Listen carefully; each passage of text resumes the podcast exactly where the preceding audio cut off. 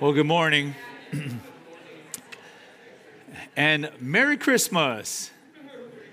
Merry Christmas. Um, this will be the first of, I think, three times that you'll hear from this pulpit on Merry Christmas to get us going because uh, today is our Christmas celebration Sunday. Uh, there'll be a program after lunch here uh, back in the um, sanctuary, and uh, it is a good time.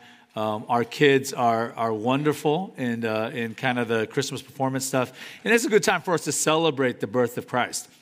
Now, um, in this Advent season, and maybe that term is not that regularly used and, and uh, you know, uh, unfamiliar to you, but we are in the Advent season, meaning that we are celebrating the coming of Christ, the birth of Jesus, or as we refer to it as, as Christmas. Um, and as we do that, just a short Advent series uh, that I thought might be encouraging to you, where we kind of get our minds around the significance of Christ's birth. I, know to some degree it's like, well, don't, don't we hear this all the time? And isn't this so obvious? It is. But uh, in particular, what might be helpful to us, or I hope is encouraging to us, is to take some of our classic Christmas hymns and to think about some of that language and to look at the scriptures and see how that unfolds. And uh, for this morning, I thought we would consider particularly the first hymn that we sang at the opening of our service Angels we have heard on high. And, and as we consider some of the things that are mentioned in that, that wonderful and ancient Christmas hymn, that we might be reminded of the deep blessing um, of having Jesus, um, the Christ, our Savior and Lord, born on Christmas Day. Our passage, the text that we'll unfold, comes from Ephesians chapter 1. Um, we'll look at verses uh, 6 We'll read from verse 5, but we'll look at verses 6 uh, through 10. So as you turn there, let me just give you, a, a, I don't know, just a couple of points, um, data points for us to consider this particular hymn. Angels we have heard on high. Remember that's angels we have heard on high, sweetly singing over the plains and the mountains. All right, Gloria in excelsis Deo. You guys are familiar, right? We just sang it. It's one of those, uh, those interesting, and that Gloria in excelsis Deo is a Latin phrase, and we'll talk about what that means, but it, it simply means Gloria, glory to, in excelsis, in the highest, in God as the subject. In other words, glory to God in the highest, repeated again and again. It really flows out of Luke chapter 2 that whole story of how the angels are singing and how they declare for the shepherds that are gathered to not fear because of the great news of good joy or good news of great joy, right? Um, that there will be for them born in this day in the city of David a Savior who is Christ the Lord. And then they break out in glory to God in the highest and on earth peace among those with whom he is pleased. That, that's where the hymn is set from. But this is probably one of the most earliest hymns that we have. In fact, doesn't have an author because it's so ancient that we're not sure who penned these original words. There's some tradition, it's a little suspect, but there's some tradition that claims that it goes back to 129. 129, 129 years after the, the, the birth of Jesus, right? um, back to the Church of Rome. Is originally in Latin, later is taken up by the French, right? And then it's uh, uh, eventually translated into our English. And it does transport us back to that day when the angels declare glory in the highest to God. And that's what we want to set our minds around. Because even as we think about this, this thing that we are so familiar with in terms of Christmas time, angels singing, glory to God in the highest, the question that we should always ask is why? I mean, what's the big deal? Okay, Jesus is born, but like, you know, there's a lot of stuff he has to do. There's a lot to be accomplished, but why is it such a big deal that Christ is born? Like, like, why is this particular advent or this particular moment in history so significant that the angelic beings would burst forth in praise. And I think that's really the, the, the cause, the, the point, um, the focus that Christmas should have for anyone that is a child of God. Gift giving is great, right? Eggnog, not so much, right? But you know, whatever else you do, decorating Christmas lights, fantastic. You know, I saw a car in downtown LA the other day. They somehow put Christmas lights all over the outside. I'm, I'm for all of it, you know, reindeer ears, whatever. You know, enjoy Christmas for all the good things that it has, but do not forget that the most significant thing that happened on that, on that, that, that afternoon, morning, I don't know, that day, is that Jesus Christ was born. And it was a big deal enough that the angels themselves burst forth in, in angelic praise. And I think that should be the same for each of us that calls upon the name of Christ. Let me read to, uh, to you the text. We're going to start right at the end of verse 4. I know that's confusing, and it's because the, the phrase in love probably adds with verse 5. Our ESV probably has that in terms of the, the, um, the sentence structure correct. And it starts in verse end of verse 4. and we'll read through verse 10. In love, he predestined us for adoption to himself as sons through Jesus Christ, according to the purpose of his will, to the praise of his glorious grace, with which he has blessed us in the beloved. In him, we have redemption through his blood, the forgiveness of our trespasses, according to the riches of his grace, which he lavished upon us in all wisdom and insight, making known to us the mystery of his will, according to his purpose which he set forth in Christ, as a plan for the fullness of time to unite all things in him, things in heaven and things on earth. Let's pray. Heavenly Father, even as we come before you, celebrating the birth of our Savior Jesus Christ, Lord, would you remind us that the wonder of that event is for us? It is indeed for us, but it ought to bring you all the glory that even the songs that we praise, they remind us of how broken, empty, and lost we were without our Savior. But Lord, it also reminds us that the kind of God we worship would send His own Son to take our place in death. Father, may we join the angelic chorus in praising you, in exalting you, and lifting up glory to you in the highest, to the highest degree that we can manage with our lives, with our words, with our prayers, with our intentions, with, our, with everything that we are. May we learn to seek to please and glorify you because our salvation, Lord, is, um, is secured because of the birth of Christ, because of his perfect life and his death on a cross for us. And we're reminded that that incredibly high cost to rescue us is not just for us it's not just so that we could be free and to live the life that we want to live, but so that we might be redeemed and we might become yours. And that what is impossible in us has been accomplished in you in the person of Jesus Christ. So we praise you as we think of this Advent season and as we think of uh, even the lyrics of what the angels sing, we praise you and thank you. In Jesus' name we pray. Amen. Amen. Oh.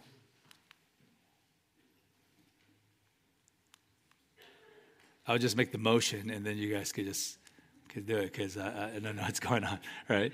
So, so uh, the outline is kind of based on uh, the Luke 10 passage glory in the highest, your Savior is born, who is Christ the Lord. So we're looking at Ephesians 1 6 through 10, but we want to look. We want to look at, yes, at Luke chapter 2, uh, verses 10 through 14. Very briefly, I'll just read it to you so you're reminded of the Christmas story. And the angel said to them, Fear not, for behold, I bring you good news of great joy that will be for all the people. For unto you is born this day in the city of David a Savior is Christ the Lord. And this will be a sign for you. You will find a baby wrapped in swaddling cloths lying in a manger.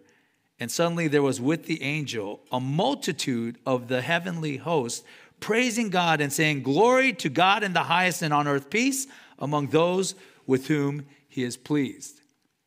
So let's see if that starts. There he goes. Um, so angels are praising God in Luke chapter 2, and that's really where that hymn comes from. It begins with the idea of their extolling God with glory in the highest, right? Yeah, this is not working. Glory in the highest.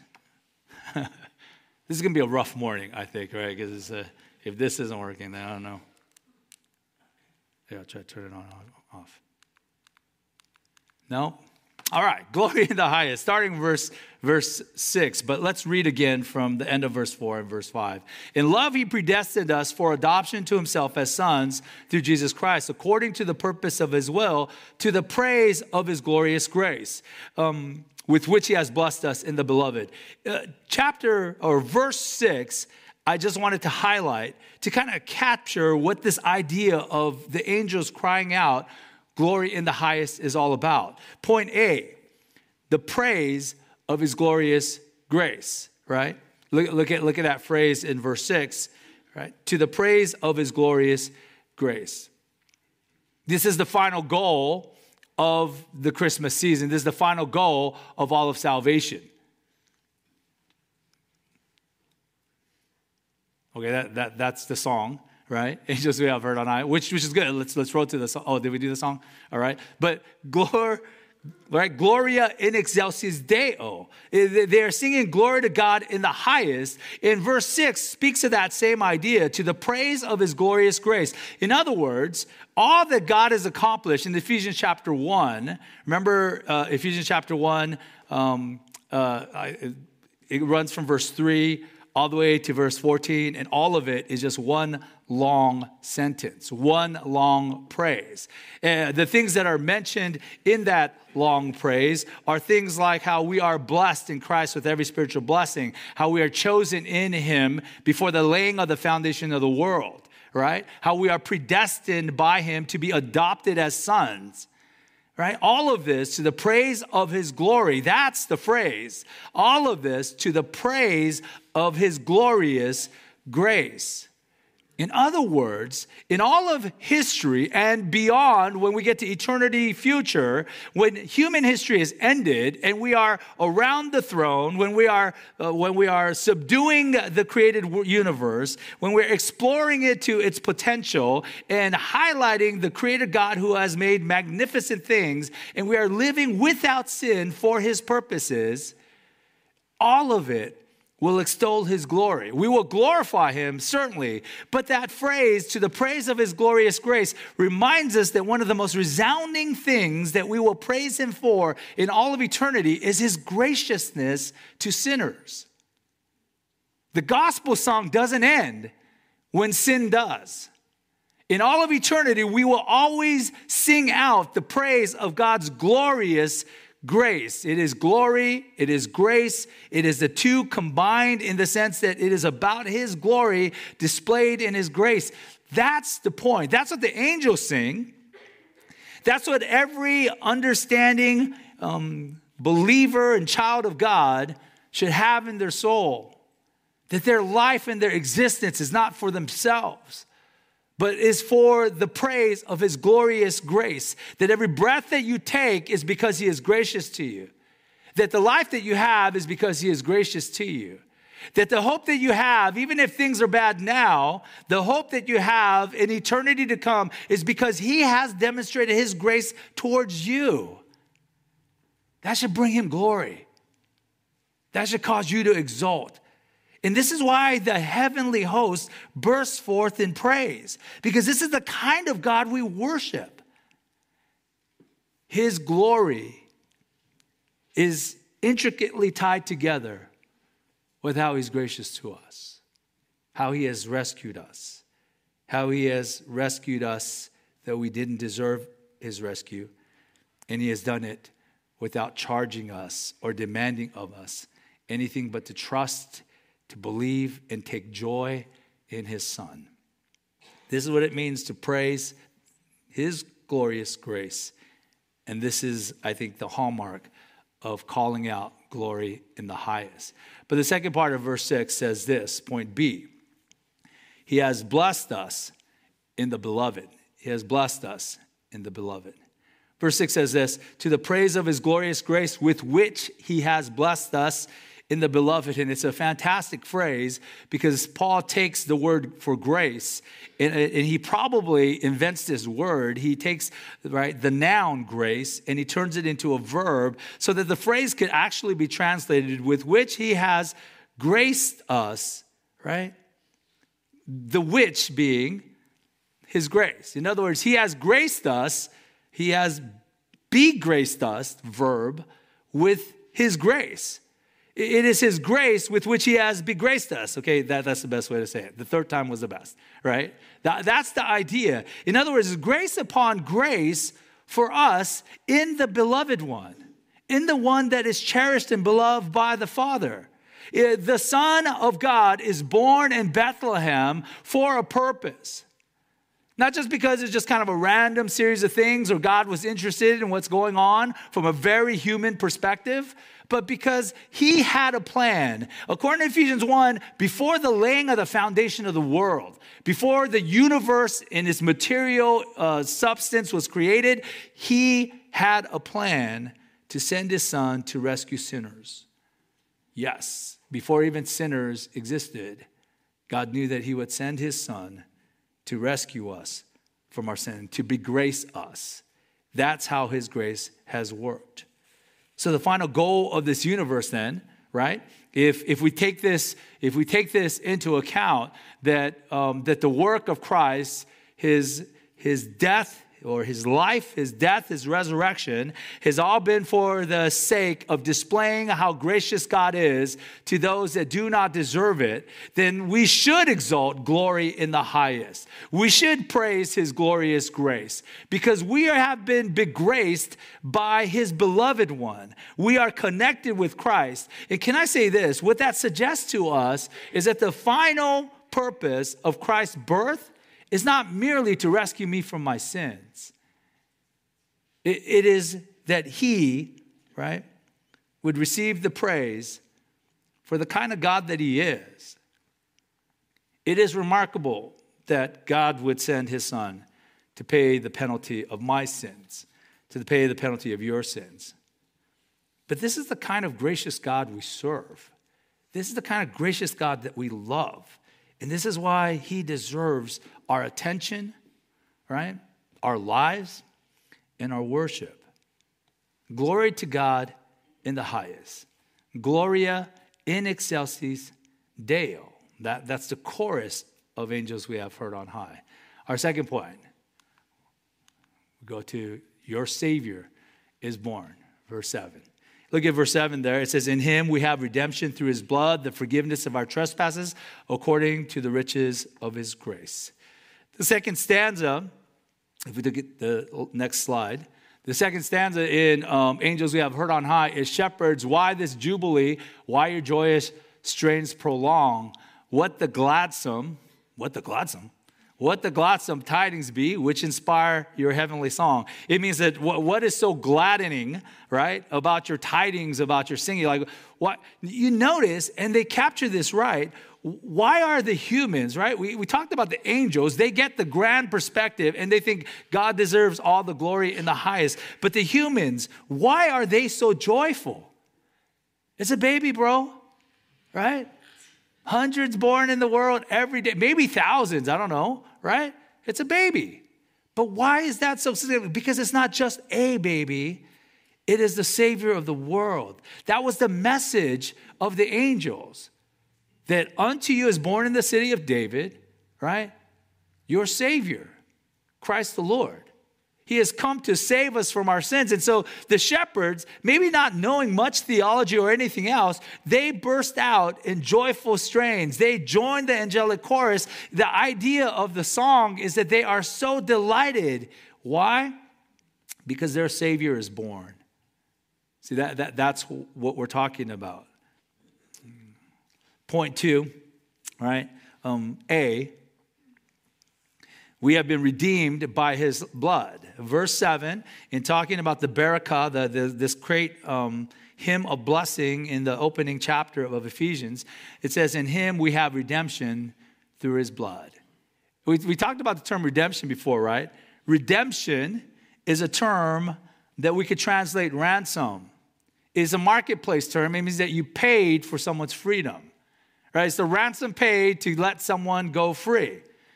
I mean, in world events right now, we understand the, the horror and, the, and the, the, the terribleness right, of human sin when it comes to hostages and children and helpless individuals, and the idea that we would try to pay whatever price is necessary for their redemption, for their freedom, that, that's where our term comes from. That's where the term, you know, originates. It means that in the Old Testament, it means that in the New Testament as, as kind of the base word, but, but so that we get our minds around how God uses that term in his word, in the Old Testament, in particular, the concept of redemption is usually and often tied with what God has done in rescuing Israel out of slavery from Egypt.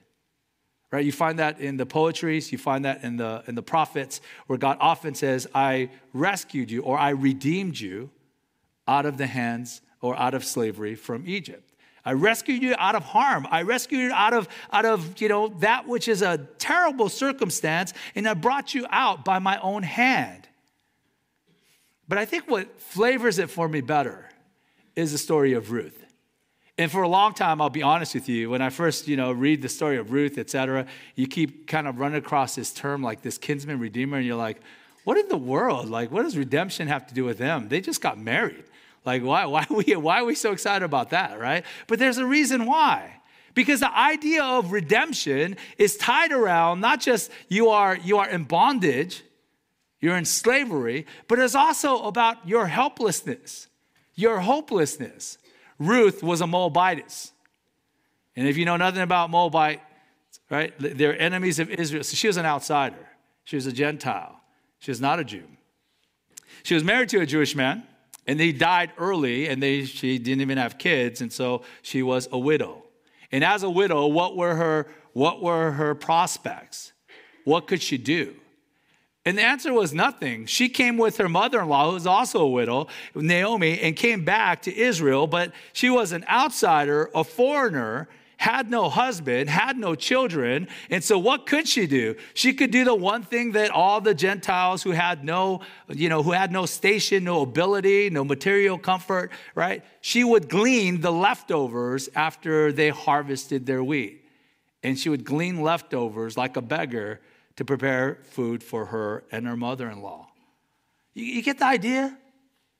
Widowed, helpless, destitute and yet, there is the potential that a particular individual could redeem her. What does that mean? Well, he's a kinsman, meaning that he is a distant relative of her, of her you know, deceased husband. So he could redeem her, meaning that if he was willing to marry her, he could bring her into his household, take care of her, cast his his wings over her for her protection, for her goodness, to bless the rest of her days on earth. That's the point. So when you see the Redeemer, right, in Boaz, it's not about rescue from sin. No, it's not. But it is rescue from everything that is broken, destitute, and helpless. Ruth has no hope in this life. She should eat whenever meals present themselves. She will fade away and eventually die, and no one will make a grave for her. But instead, she is redeemed. And see, the term redemption then begins to get filled with this idea that God cares for us despite our destitution, our lack of any ability, our inability even to honor or to bless Him. We deserve none. And yet, God has chosen to redeem us. And it tells us how, particularly in this first phrase, through his blood. The idea of through his blood speaks of the blood of Christ, and the, the, the, the, the word itself reminds us of Leviticus 17 that there must be blood for life, meaning that someone has to die for your sins. Someone has to die for my sins. It is impossible for the blood of bulls and goats to take away sins forever, according to Hebrews chapter 10. So the question is, what must happen? Either you have to spend eternity paying for your sins as is right before a holy, just, and all knowing God. Right? The worst judge you can have is the judge that knows your thoughts, your motives, and could accurately tell you every single thing that you have done, thought, or desired to do, right? And he has it all perfectly laid out. He knows it all. Your guilt is thorough. There must be life for life and he will accept the payment of Christ's death, his blood, his once for all payment in your place as a substitute for what you should pay. So, redeemed by his blood means that we had nothing, and Christ paid everything, right? So that our sins might be paid in full. 1 Peter 1 18 through 19 says this knowing that you were ransomed, same kind of terminology, a synonym to redeemed, from this futile, from the futile ways inherited from your forefathers, not with perishable things like silver and gold. See, what's interesting about that phrase, perishable things like silver and gold, the reason why silver and gold and precious metals are precious is because they don't perish. Right? That's why they used to put, I don't think they put silver in your fillings anymore. Right now they put, what do they I don't know, they put some weird white stuff. But, right, they used to use like gold and silver. Why? Because they don't, they don't perish. But in the words of scripture, it's saying silver and gold, in eternity sense, they will perish. But more precious than precious metals and things that we think don't, don't perish is the imperishable, verse 19, right? The precious blood of Christ, like that of a lamb without blemish or spot. We were purchased, right? We were redeemed. We were ransomed by the precious Lamb, right, of God. Jesus Christ and his death, his blood spilled means that life for life, his crucifixion means that he died the death that we deserve to die. So 2 Corinthians 5:21 says for our sake he made him to be sin who knew no sin so that in him we might become the righteousness of God. We are redeemed by his blood, according to the first part of verse 7. Point B, the second part of verse 7, right? The forgiveness of our trespasses. We are forgiven our trespasses. If the first part talked about how he redeems us, the second part talks about how our debts are now permanently canceled. Forgiveness is that, is that remission, a dismissal, a release from, um, from debt, a cancellation of things that you, you, you owe. And the idea is as, as far as the east is from the west, right? God has cast our debt away. It is canceled, it is gone. If redemption is how we are purchased, right, from bondage to freedom, forgiveness means that all debts now are canceled. Listen, the, the worst thing that we might think in terms of what the gospel is as Christians is that the gospel is God just loves us so much that he kind of pretends that we didn't sin. God, a just God and an all knowing God, knows every occasion, every moment, every sin of your life. It, and every one of them must be paid in full. See, it's the paid in full part that is so remarkable. Christ paid our sins in full. Our debts are canceled. He has forgiven right? He has forgiven our trespasses. Now, this is a word that I think we get, right? You trespass on people's property because you go beyond the borders that are allowed to you. Morally or spiritually speaking, it means that you have wandered from what, what is the right path or the true place to go. It is the intentional wandering, though. And when trespass is used as a synonym for sin in Scripture, it's talking about how we have intentionally chosen to go on a path that we know to be wrong well, Christ has died to set us free by paying our ransom. He has died to set us free, and He has canceled our debt.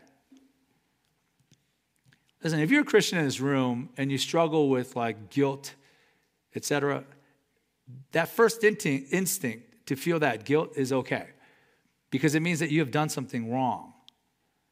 But you could take that to the Lord and you can be cleansed of that, right? Because if you're a genuine believer, of a true child of God, you have placed your faith in Christ alone for salvation, then you know that, that you are, your debt is fully canceled. Your past sins, even the sins that you have yet to commit, they are all canceled in Christ.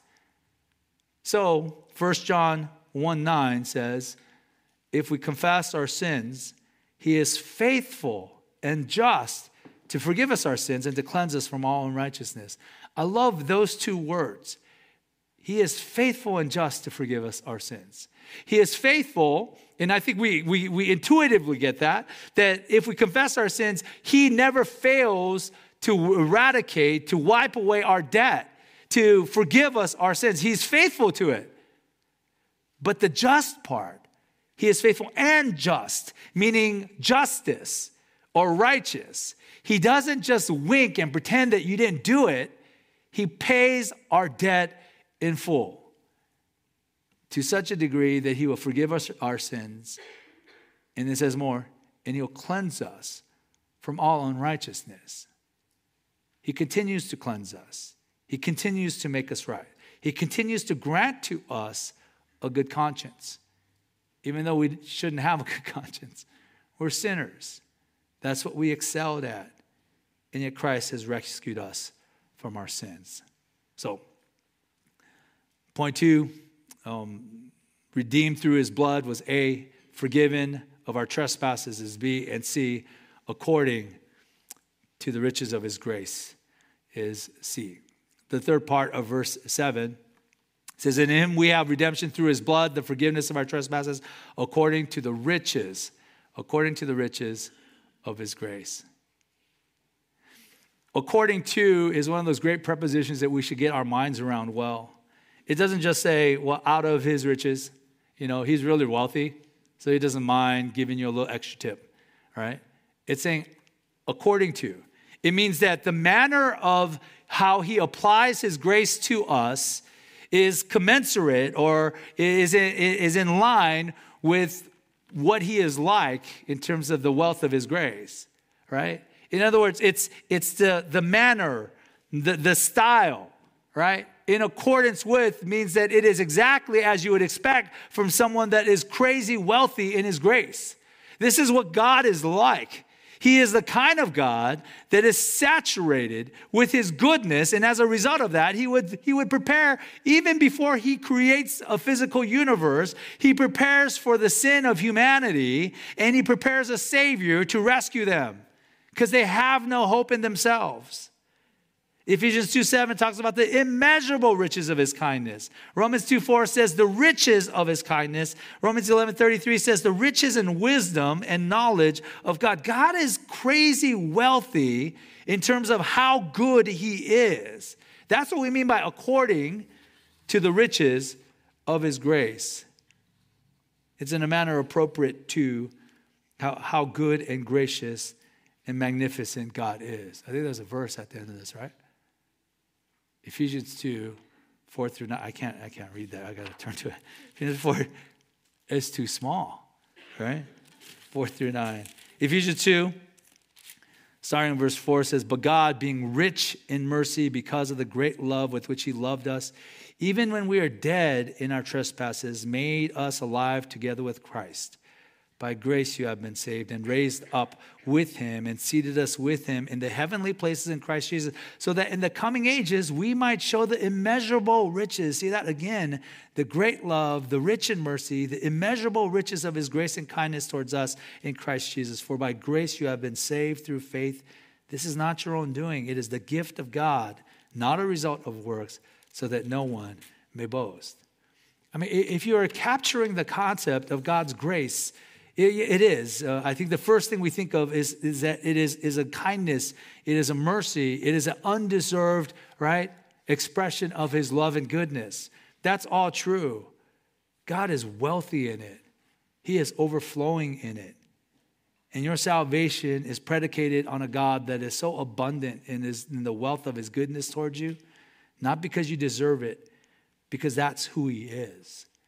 And the greatest expression of that is that he has sent Jesus Christ to die for your sins. So, Christian, whenever we think of this, and I, I imagine for some of us in the room, um, the holidays are not an easy time.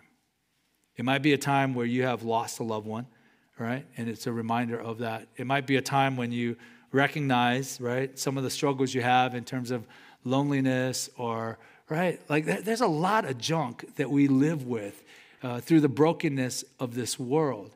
And of all the things that might possibly happen to us, whether tragedy, difficulty, struggle, or even persecution, the one thing that we can never question is whether or not God loves us. Why? Because historically, He's already proven that He does. Because He sent Jesus Christ to be born in a manger, to live a perfect life, and to lay down that life on our behalf. This is what we mean by your Savior is born in point two, right?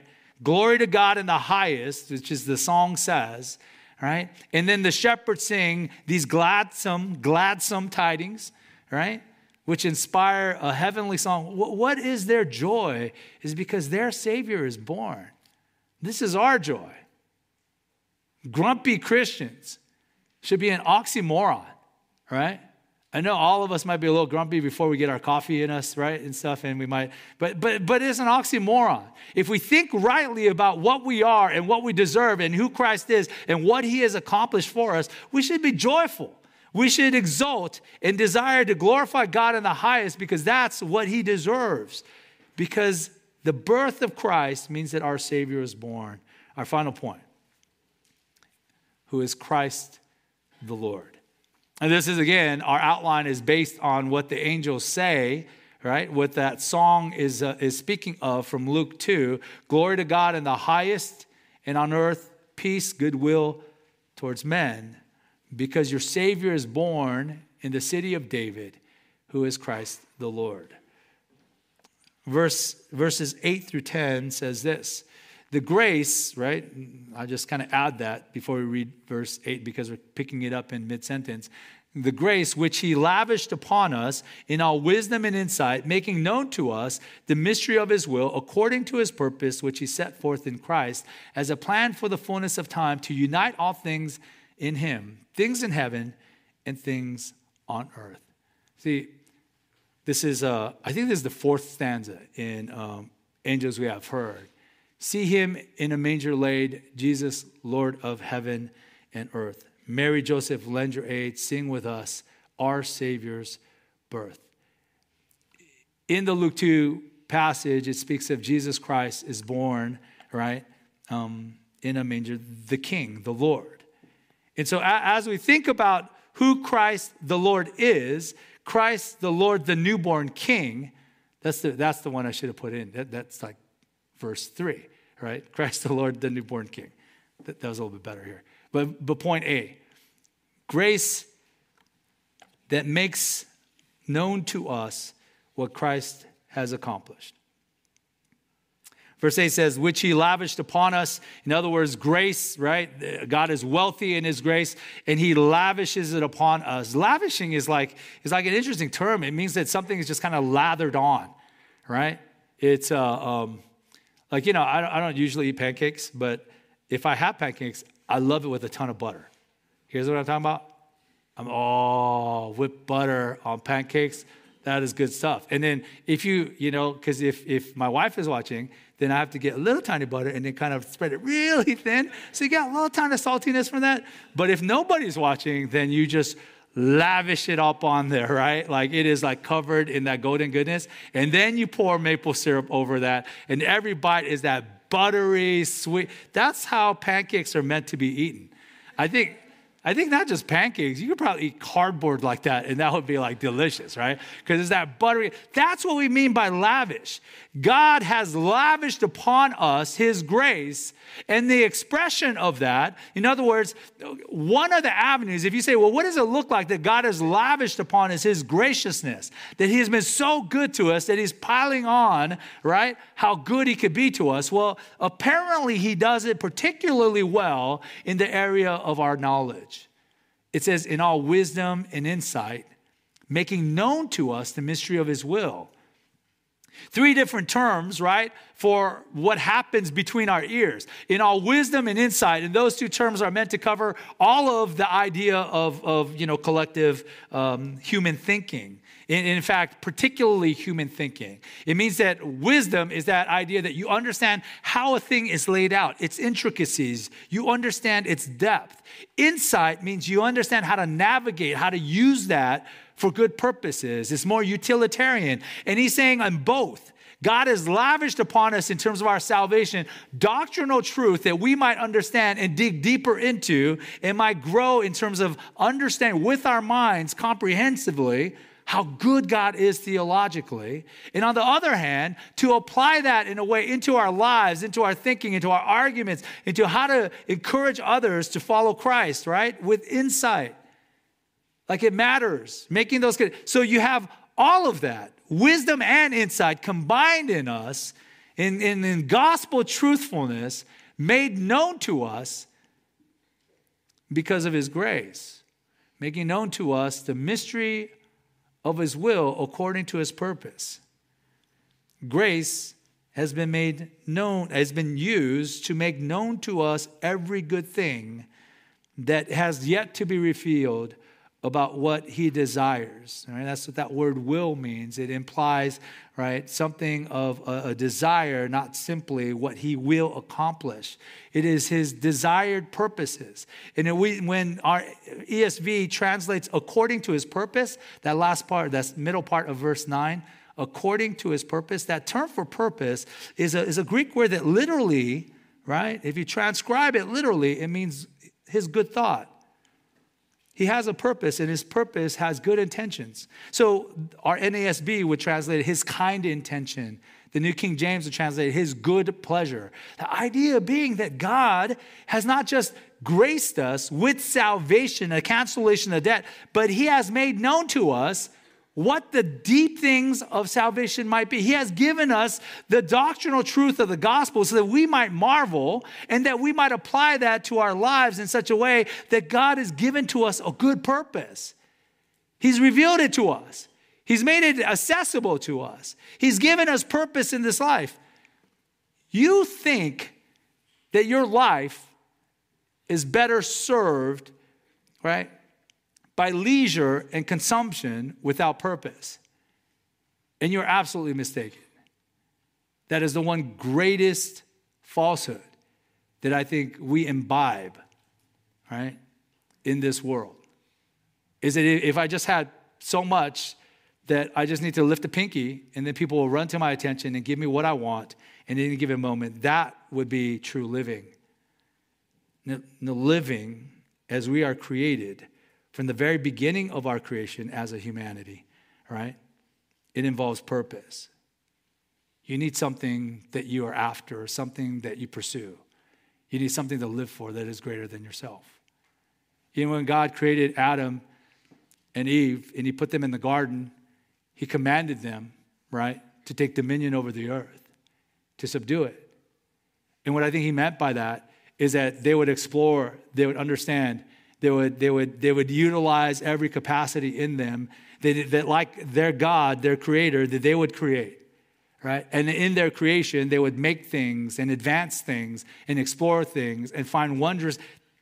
There's purpose in our human existence, not just to, what, what is the biological definition of life?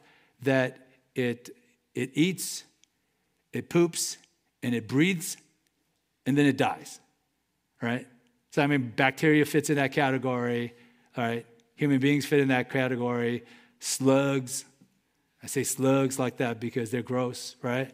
All right, spiders, I don't mind spiders. You, you might hate spiders. Snakes, whatever you hate or don't like. I mean, that, that's the that all those fit in that those categories of biological life.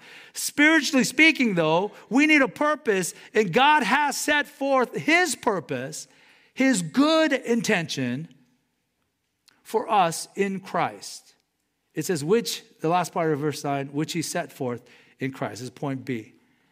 There is a good purpose that God has for us, and it centers upon the person of Jesus Christ. Christ is born in a manger, not just so that he could be a sacrifice, it is certainly that, but so that he would be exalted. The angels are the first to sing that joy. The human redeemed, right?